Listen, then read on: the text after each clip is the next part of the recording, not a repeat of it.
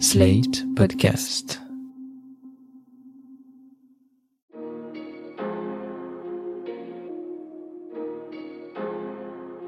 Bonjour et bienvenue dans Le Monde Devant Soi, le podcast d'actualité internationale de Slate.fr. Je suis Christophe Caron et je suis en compagnie de Jean-Marie Colombani, directeur de la publication de Slate. Bonjour Jean-Marie. Bonjour Christophe. Et d'Alain Frachon, éditorialiste au Monde et spécialiste des questions internationales. Salut Alain. Bonjour Christophe. La Coupe du Monde de football a commencé ce dimanche 20 novembre au Qatar, difficile d'y échapper. Un mondial que de nombreux défenseurs des droits de l'homme, en Occident surtout, ont appelé à boycotter en raison des atteintes graves de Doha aux droits humains. Mais il n'y a pas que les progressistes du monde entier, car un autre appel au boycott a été lancé, cette fois par la branche yéménite d'Al-Qaïda, qui accuse le Qatar, je cite, de travailler à la solde des croisés pour éloigner les musulmans de la péninsule de leur foi musulmane.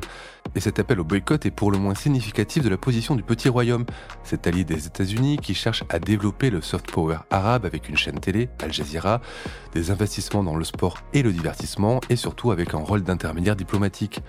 Grand comme un département français, riche comme un pays européen grâce à ses ressources gazières, les troisièmes du monde, le Qatar comptait sur 2022 pour asseoir sa place dans l'opinion. Pour l'instant, il semblerait que cela soit plutôt raté, en tout cas pour ce qui est de l'opinion publique européenne. Pour autant, l'empressement des leaders occidentaux à se rendre sur la péninsule montre l'importance géopolitique du royaume, car ce n'est pas que pour le foot que les dirigeants occidentaux se pressent là-bas, Jean-Marie. Oui, la réponse euh, qui vient immédiatement à l'esprit, c'est le gaz, puisque ce sont une des principales réserves naturelles de gaz euh, et qu'il est évidemment plus encore qu'auparavant courtisé compte tenu de la guerre en Ukraine et de ses conséquences et de ses conséquences sur l'approvisionnement notamment en gaz et en pétrole de l'Europe. C'est aussi la rencontre euh, avec une stratégie élaborée de longue date par les dirigeants qataris, notamment par l'émir Tamim Al-Thani, qui était le, le, père, je crois, de celui qui règne actuellement. Il faut peut-être rappeler que début 2022, au début de cette année, l'émir a donc été reçu par Joe Biden. Et Joe Biden a élevé le Qatar au rang de allié majeur des États-Unis. Donc ça n'est pas rien. Et quelque temps auparavant, pas très longtemps avant d'avoir été reçu par Biden, l'émir était reçu par Xi Jinping lui-même. Donc on voit que se place vraiment au centre une sorte de carrefour d'influence. Et ils voulaient faire de leur petit État un élément d'influence. Et ils se sont dotés d'une stratégie totalement axée sur le sport. L'émir avait fait un discours resté célèbre parce qu'il disait il est plus important pour nous d'entrer au Comité international olympique qu'à l'ONU. Donc la conscience que par le sport, ils allaient gagner en influence et c'est ce qui s'est produit. Le point culminant de cette stratégie étant en 2010 l'attribution au Qatar de la Coupe du Monde de football qui se déroule actuellement. Mais il y a eu aussi une lente préparation et j'allais dire pion après pion, parce qu'il y a eu d'abord l'organisation d'un Grand Prix moto, puis l'organisation des championnats du monde de handball, puis l'organisation d'un Grand Prix de Formule 1, l'organisation d'un tournoi de tennis, tout cela pour euh, amener à lui justement l'attention et ce qui va avec, c'est-à-dire l'influence.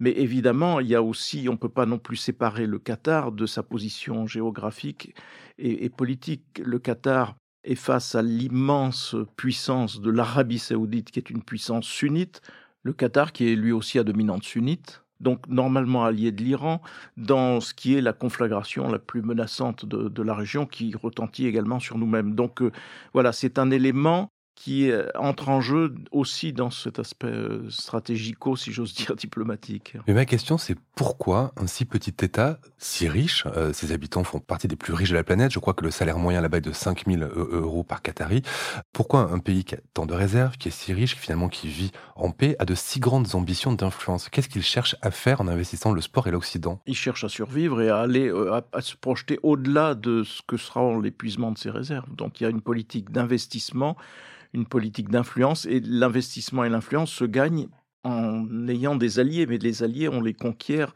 par des investissements. Donc euh, les flots d'argent sont là aussi pour consolider ce, système qui jusqu'à présent porte ses fruits du point de vue du Qatar. Ils ont 100 ans hein, de réserves gazières pour assurer leur subsistance. S'agissant de la France, on y reviendra nécessairement. Le point d'appui, c'est le Paris Saint-Germain. Quand euh, Jean-Marie dit qu'ils veulent se protéger, est-ce que le Qatar est un royaume qui est menacé sur la péninsule par ses voisins, Alain? Oui, il faut bien resituer géographiquement le Qatar. Le Qatar, géographiquement, appartient à l'ensemble saoudien. La famille Samadi, ce sont des Saoudiens, originellement. Le Qatar est à 90% ou 95% sunnite. Mais ils sont en face du pays qui incarne le leadership chiite, qui est l'Iran, la République islamique d'Iran. Ni l'un ni l'autre ne veut vraiment du bien au Qatar. Le Qatar a réussi à s'entendre avec la République islamique et partage avec la République islamique l'immense champ gazier offshore qu'il y a entre les deux. Donc vous voyez, c'est une situation à la fois géopolitique et à la fois aussi économique extraordinairement délicate. N'oubliez pas non plus que le nombre de citoyens qataris se compte en centaines de milliers plusieurs centaines de milliers au maximum, sans doute pas un million. Donc c'est un petit État immensément riche, assis sur, comme le disait Jean-Marie, sur les réserves mondiales de gaz parmi les plus importantes. Il abrite la plus grande base américaine dans la région, n'est-ce pas, qui est essentiellement une base aérienne pour la force aérienne américaine dans la région. Mais il a développé une influence idéologique très forte dans le monde arabe grâce à cette chaîne Al Jazeera qui incarne la voix des opinions publiques arabes. Et l'orientation d'Al Jazeera, c'est l'islam politique, c'est l'islam des frères musulmans. C'est pour ça que le Qatar a été très largement boycotté à un moment par euh, ses alliés arabes du Conseil de coopération du Golfe, qui est une sorte de conseil qui regroupe l'ensemble des Émirats du Golfe autour principalement de l'Arabie saoudite. Bon, c'est fini, il n'y a plus de boycottage, le Qatar a rejoint la famille de l'axe sunnite, si vous voulez, dans la région, mais maintient cet équilibre très difficile, bonne entente avec l'Iran, bonne entente avec l'Arabie saoudite maintenant, une base américaine, mais une ligne idéologique défendue dans le monde arabe à travers Al Jazeera, qui est celle de l'islam politique ou des frères musulmans. Mais il faudra rappeler aussi, Alain, en effet, que la principale puissance sunnite avait décrété un blocus du Qatar. C'est un blocus qui avait duré quelque temps et qui était une, vraiment, ils étaient les deux étaient au bord de, l'affrontement et donc. Euh, vous parlez de l'Arabie Saoudite, hein, Je parle de l'Arabie Saoudite, oui, bien sûr, la grande puissance sunnite qui avait vraiment verrouillé l'accès au, au, Qatar. Mais ce qui est surprenant, dans, enfin le paradoxe que nous vivons, c'est que nous, c'est-à-dire ce que l'on appelle les Occidentaux, donc les pays euh, de liberté, avons pour alliés les pays les plus fondamentalistes, c'est-à-dire l'Arabie saoudite et le Qatar, parce qu'il ne faut pas oublier l'Arabie saoudite dans le lot. Cette question-là, qui est très importante, euh, mettez-vous à la place d'un diplomate occidental, des Occidentaux. Il y a deux pays qui dominent la région, cette région du Golfe, l'Arabie saoudite et l'Iran. Ces deux pays entretiennent un vague dialogue de temps à autre qui se tient à Bagdad, en Irak. La relation est faite d'une hostilité réciproque prononcée pour savoir lequel de ces deux, Riyad ou bien Téhéran, aura la prépondérance sur la région. Mais si vous êtes les pays occidentaux ou les États-Unis, avec qui vous discutez? Dans la région du Golfe Persique si vous n'entretenez pas des relations pas forcément sympathiques, mais relativement suivies avec ces deux pays. Vous discutez avec personne. Et donc, il y a là une situation paradoxale, comme on en a connu beaucoup, euh, d'ailleurs, à l'époque de la guerre froide, et qui fait que chacun cherche, marché d'armement comptant évidemment beaucoup, mais chacun cherche à entretenir des relations, soit avec l'Arabie saoudite, soit avec l'Iran. Les seuls qui réussissent à entretenir de bonnes relations avec les deux, l'Arabie saoudite et l'Iran, sont les Russes et les Chinois. Et si vous, voulez laisser le monopole des relations importantes, économiques et politiques, aux Russes et aux Chinois dans la région, eh bien, effectivement, vous vous tenez à distance de l'Arabie saoudite et de l'Iran, mais vous ne pesez pas grand-chose dans la région ça n'est pas sans inconvénient parce que l'Arabie saoudite, puisqu'on en parlait, l'alliance avec les États-Unis date de 1945 avec Roosevelt et le roi d'Arabie. Et donc ils avaient signé un pacte qui est appelé le pacte de Quincy, qui est du nom du bateau de guerre sur lequel ils s'étaient retrouvés. Et c'est un pacte qui dure encore aujourd'hui, une alliance qui dure encore aujourd'hui, mais avec des hauts et des bas, parce que rappelons-nous le 11 septembre. Le 11 septembre, il y avait quand même des doutes sur certaines familles saoudiennes, à commencer par la famille Ben Laden. Et là, plus récemment encore, il y a eu l'assassinat du journaliste euh, saoudien et américain Khashoggi qui a été assassiné par les services de l'Arabie saoudite en Turquie, qui a fait dire à Joe Biden arrivant à la Maison Blanche que le fameux MBS, Ben Salman, le patron de l'Arabie saoudite, était un paria. Et puis il l'a reçu il y a quelques mois à la Maison Blanche en effaçant cela et en, renouant avec lui. Mais tout en enregistrant, malgré ce, ce retour à la normale en quelque sorte, une nouvelle défaite. Parce que ce que demandaient les États-Unis en échange de ce retour à la normale, c'était le poids de l'Arabie saoudite pour peser sur les prix du pétrole, pour que les prix du pétrole cessent d'être prohibitifs. Il n'en a rien été. Au contraire, l'Arabie saoudite a continué son jeu avec la Russie d'ailleurs pour maintenir à leur haut niveau les prix du pétrole. Voilà, ça n'est pas gagnant-gagnant. Hein. Je veux dire, c'est une situation où on, on apparaît comme assez largement contraint par euh, le bon vouloir de l'Arabie parce qu'ils détiennent les clés d'une richesse dont nous avons encore besoin le temps qu'on passe à d'autres énergies que les énergies fossiles. Mais pour revenir au sujet, vous avez abordé le sujet du terrorisme avec le 11 septembre. Le Qatar aussi a été accusé via ses banques de financer le terrorisme, d'être une base arrière du terrorisme islamiste international. Est-ce que c'est une chose aussi sur laquelle on ferme les yeux pour garder de bonnes relations, Alain?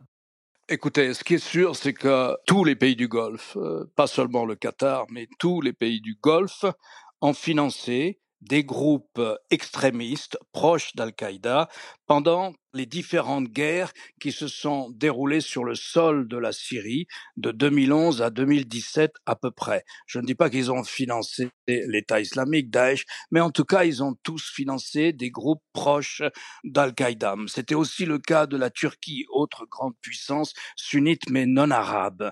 Donc, je ne pense pas qu'on puisse attribuer directement au Qatar en l'isolant une plus grande responsabilité dans le soutien financier aux groupes les plus extrémistes. C'est pareil pour les Saoudiens et c'est vraisemblablement pareil pour l'État des Émirats arabes unis.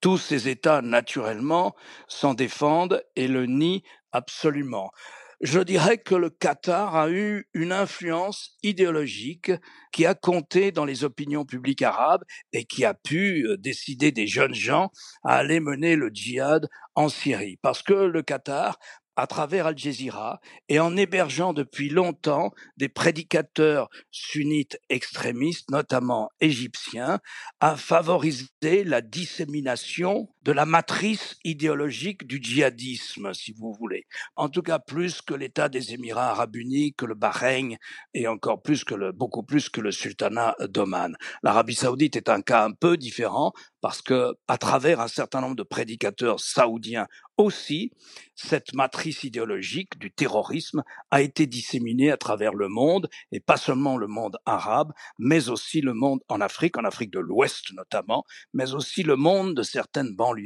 britanniques ou françaises.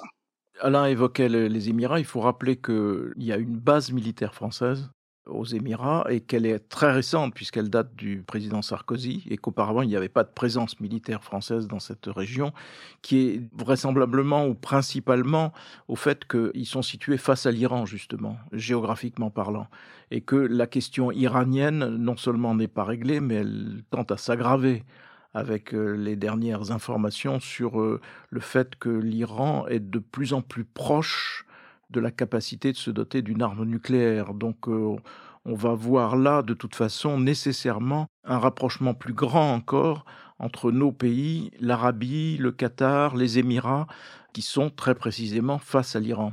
Et Israël.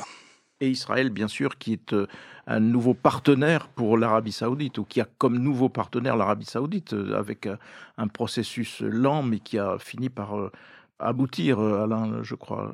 Tout à fait. Alors, c'était pas l'Arabie Saoudite directement, c'est l'État des Émirats Arabes Unis que vous évoquiez là, plus le Bahreïn. Mais il a fallu le feu vert de l'Arabie Saoudite pour que ces deux pays normalisent leurs relations avec Israël. C'est ce qu'on a appelé les accords d'Abraham signés à la fin du mandat de Donald Trump.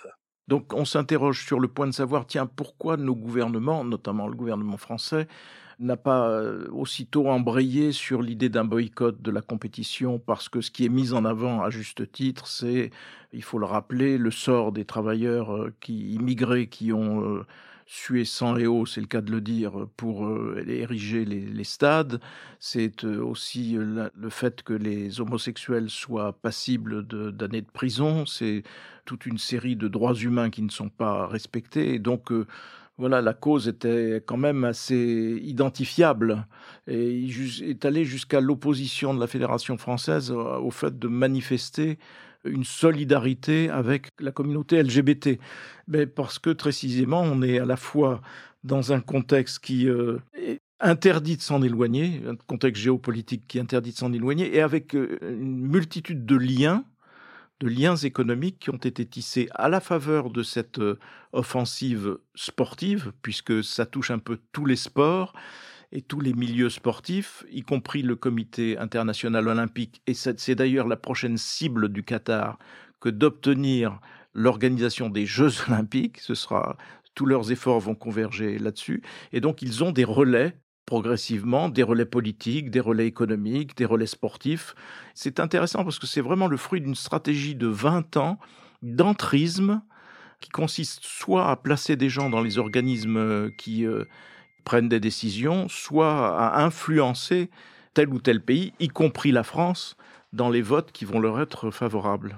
À propos des relations entre France et Qatar, il y a un tournant, et ce tournant, il, vient avec un homme, vous avez prononcé le nom, c'est Nicolas Sarkozy, en 2007, qui resserre prodigieusement les liens entre les deux, les deux pays. Et avec les Émirats aussi, puisqu'il y a la naissance de cette base militaire française. Donc en effet, le président Sarkozy est proche du Qatar et a contribué à leur succès dans l'organisation des Jeux, enfin des Jeux de la Coupe du Monde de football au Qatar. Mais il y a aussi l'ancien Premier ministre, Dominique de Villepin, qui est notoirement proche aussi du Qatar. Mais ils ne sont pas les seuls. Mais ils ont fait ça pour une raison d'État ou ils ont fait ça pour des convenances personnelles? Parce qu'on sait très bien aussi comment le Qatar peut approcher euh, des, euh, des responsables oui, politiques. Bien sûr, mais il y a une raison stratégique fondamentale qui est encore une fois le fait que tout le monde pense que l'affaire iranienne est un facteur de déflagration planétaire. Et donc, tout le monde est obligé, évidemment, de, de, réfléchir à travers ce prisme-là. Pour se protéger de l'Iran, il faut, il faut s'appuyer sur donc vous vous appuyez sur les gens qui, localement, peuvent faire face. Du moins, c'est ce que je crois, Alain, je ne sais pas si je me trompe. Non, je ferai tout à fait la, même analyse. Euh, il faut renverser un peu la question que posait Christophe. C'est pourquoi est-ce que un pays comme le Qatar, c'est-à-dire quelques centaines de millions d'habitants, se précipite vers la France, la Grande-Bretagne ou les États-Unis? Ça marche aussi dans ce sens-là. C'est parce qu'ils ont peur. Alors ils ont peur, ils ont besoin de protection, ils estiment que seul l'Occident est à même de leur assurer cette protection, mais ils développent aussi des bonnes relations avec la Chine, aussi des bonnes relations avec la Russie. Il s'agit pour eux de se protéger du danger iranien. Et leur raisonnement est le suivant. Ce n'est pas parce que l'Iran se dote de l'arme nucléaire que l'Iran va utiliser l'arme nucléaire. Mais en revanche, la possession de l'arme nucléaire va donner un sentiment, probablement justifié d'ailleurs, de sanctuarisation totale à l'Iran, et donc laisser à l'Iran la possibilité de continuer une politique d'expansion de son influence dans le monde arabe. Les premiers visés, géographiquement, les premiers visés humainement par la masse humaine que représente l'Iran, 85 millions d'habitants, face au Qatar ou bien à l'État des Émirats arabes unis, c'est eux qui sont en première ligne. Et donc ils sont demandeurs. Ils sont demandeurs de protection. Et ils ont de l'argent. Ils ont beaucoup d'argent. Alors d'une certaine manière, nous monnayons cette protection. D'une certaine manière, nous monnayons cette protection. Cette protection, comme je le disais, ils essayent aussi de l'obtenir de la Chine et de la Russie. Bref, ils essayent de compter sur le plan international parce qu'ils savent que démographiquement, ils ne représentent rien. Rien face à la masse que représente l'Iran. Concrètement, elle se traduit comment cette protection de l'Occident euh, envers le Qatar? Est-ce qu'il y a des accords qui existent? Est-ce que ce sont des accords diplomatiques, des accords militaires? Est-ce qu'il y a quelque chose qui est gravé dans le marbre au cas où le Qatar se ferait attaquer par son voisin qui est l'Iran? À ma connaissance, non. Mais quand vous installez une base militaire, elle est là depuis très longtemps, comme les États-Unis au Qatar, ça veut dire quand même que vous dissuadez l'Iran d'attaquer le Qatar et que vous gardez cette base, même si par moment les relations entre le Qatar et les États-Unis ont été tendues.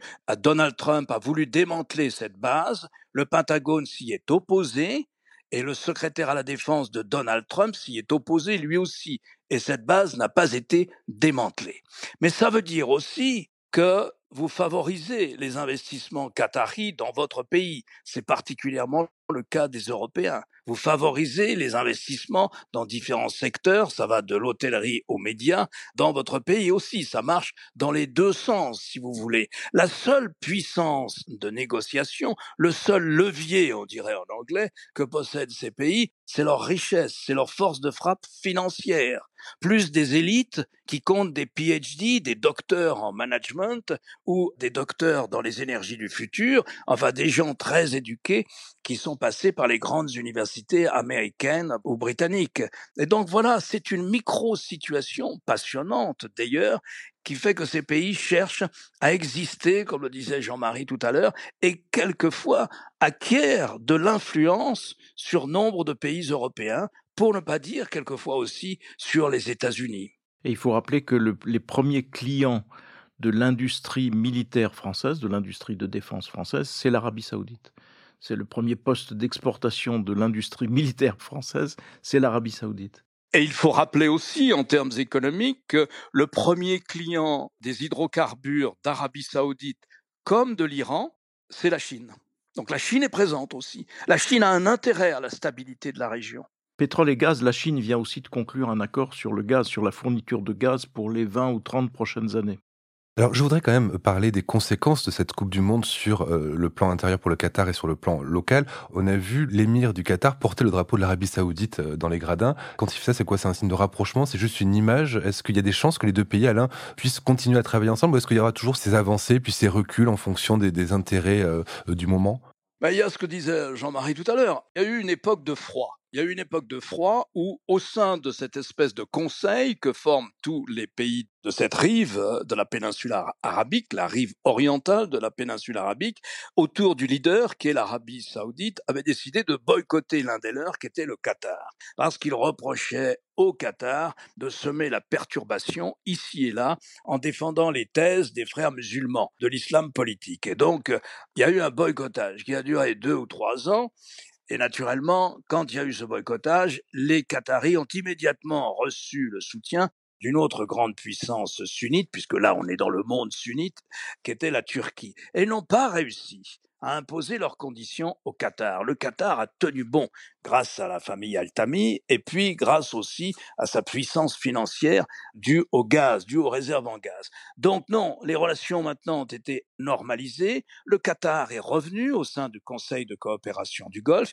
Il n'y a plus de boycottage dont on parlait ou d'embargo à l'adresse du Qatar de la part des autres Émirats, y compris de la part de l'Arabie saoudite. Et donc oui, vous avez raison, il y a des phases comme ça de querelle locale et puis de rabibochage local. C'est sans doute pour signaler cela que le drapeau d'Arabie saoudite a été euh, brandi par un des dirigeants du Qatar.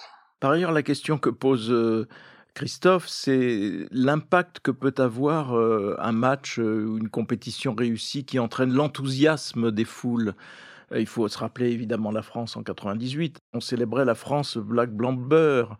Ça n'a pas non plus duré très longtemps parce que, j'allais dire, les, passions tristes, comme dirait l'autre, ont repris le dessus. Mais ce sont des moments comme ça privilégiés. Et là, il y a une, surtout en plus dans le monde arabe, il y a une identification très forte qui joue. Il suffit de regarder les tribunes quand euh, joue la Tunisie ou quand joue le Maroc. Et là, c'est le même phénomène qui va se produire. Donc euh, l'Arabie saoudite va être portée par un public qui va en faire l'étendard au fond de ben oui on peut vaincre on peut vaincre les Occidentaux, et il vaut mieux que ça se passe sur un terrain de foot qu'à travers des attentats et des armes. Donc euh, il peut y avoir un poids particulier, un effet particulier d'une compétition réussie, d'une part, pour le Qatar évidemment, parce que ce sera un objet de fierté si elle réussit, si elle se passe sans trop d'incidents, et aussi une part d'influence sur la relation des uns avec les autres, dans la quête éternelle et toujours euh, repoussée de l'unité du monde arabe à travers des phénomènes de foule comme cela, qui sont évidemment éphémères, mais qui peuvent laisser des traces et qui peuvent laisser des traces politiques. Enfin, une coupe que le Qatar ne remportera pas sur le terrain, visiblement, d'après les premières démonstrations de l'équipe nationale. Non, sûrement pas. Pour terminer, une question. On s'attend toujours à ce que l'ouverture au marché, l'ouverture à l'Occident, ces grands événements comme ça, organisés par des pays qui ne sont pas vraiment les plus grands défenseurs des droits de l'homme, permettent une ouverture, justement. On s'est demandé ça avec la Chine, on s'est dit peut-être que l'ouverture au capitalisme pourrait la ramener dans le série des droits de l'homme. On attendait ça aussi un peu du Qatar, mais finalement on se rend compte que ça ne marche quasiment jamais. parce qu'on croit tous en Montesquieu, et donc Montesquieu nous nous a expliqué que par le bon commerce, on arrivait à pacifier les, relations des uns des autres. Ça n'est jamais vraiment vrai parce que avant la Première Guerre mondiale, en 1913, on disait que la guerre serait impossible parce que les liens entre l'Allemagne, la France, la Grande-Bretagne, les liens économiques qui avaient grandi interdiraient que l'on se mette en travers de cette coopération. La Chine a organisé les Jeux olympiques et regardez, est arrivé Xi Jinping qui établit un pouvoir personnel comme la Chine n'en avait pas connu depuis Mao Tse-tung, donc euh, qui enclenche un formidable retour en arrière qui est toujours possible. Est-ce que l'organisation de la Coupe du Monde de football en, en 2018 a infléchi ou modéré les appétits impérialistes de Vladimir Poutine Certainement pas. Au contraire, ça l'a au contraire incité peut-être à, pousser son avantage. Donc euh, ça n'est jamais vrai. Et pourtant, euh, le, commerce malgré tout apporte ses bienfaits. Je veux dire, si euh, la pauvreté a reculé globalement dans le monde, c'est parce qu'il y a eu le, commerce l'a emporté sur la guerre. On n'éliminera malheureusement jamais la guerre par le commerce, même si il faut quand même croire qu'à terme, les relations peuvent être pacifiées. Un mot sur euh, la question de Christophe. Il faut voir la réalité comme elle est aujourd'hui. Il ne faut pas la rêver autrement. Dans cette défense euh, ô combien justifiée de la liberté d'expression ou de la liberté des communautés LGBT de par le monde, l'Occident est totalement isolé. Le Sud global est relativement, sinon totalement indifférent à ce type de revendications à tort ou à raison, bien entendu, et je parle en généralisant, mais regardons les chiffres. Les audiences sont exactement celles qu'attendaient les annonceurs. Les annonceurs et le public est au rendez-vous. Ce n'est pas parce qu'il y a eu 6500 morts selon une estimation du Guardian qui est contestée, mais qui est probablement une estimation à la baisse parmi les travailleurs du Pakistan, d'Inde, du Bangladesh et d'autres régions d'Asie qui pendant quatre ans ont construit ces stades. Ce n'est pas parce qu'on est obligé d'utiliser l'air conditionné quelques jours à peine après la COP 27, que l'audience diminue et que la popularité du foot sport universel diminue dans le sud global et donc de cette compétition-là. Là-dessus, il ne faut pas se tromper. Les revendications occidentales sont très largement minoritaires dans le sud global. Les revendications qui apparaissent à l'occasion de cette Coupe du Monde de football. Dans le Sud global et même en Occident, on voit quand même que les envies de boycott ne fonctionnent pas non plus en Occident. Les audiences euh, en France sont plutôt bonnes et les gens continuent à regarder la Coupe du Monde malgré le contexte dans lequel elle se, déroule. Non, puis en France, c'est particulier, pas seulement en France d'ailleurs, mais il y a une coupure entre deux fractions de l'opinion, une opinion qui reste sensible à la défense des droits humains et une autre qui considère que chacun chez soi ou qui euh, plaide pour une sorte de relativisme Total qui fait que, ben voilà, s'ils veulent euh, maintenir la peine de mort, qu'ils maintiennent la peine de mort, euh, c'est pas notre affaire. Je veux dire, ça, c'est un, une querelle qui n'est pas prête de s'éteindre, mais c'est vrai que des grandes caractéristiques de notre époque, que je regrette évidemment, et qui est la marque d'une marche arrière euh, décidément bien enclenchée, c'est que les droits de l'homme, qui étaient avant un étendard pour nos pays, est devenue une quasi-injure. On dit Mais vous êtes droit de l'homiste Le droit de l'homisme est devenu quelque chose de répréhensible aux yeux de toute une autre fraction de l'opinion. Donc voilà, ceux qui, euh, au Qatar, pensent qu'ils n'ont pas de compte à rendre, ont aussi des alliés chez nous. Merci euh, Jean-Marie, euh, merci euh, Alain. Alain, je rappelle votre chronique chaque jeudi dans Le Monde et sur le monde.fr. Jean-Marie, je rappelle votre participation quant à vous à l'émission politique le jeudi aussi sur France 24. Merci messieurs et à la semaine prochaine. Au revoir Christophe. Au revoir Christophe.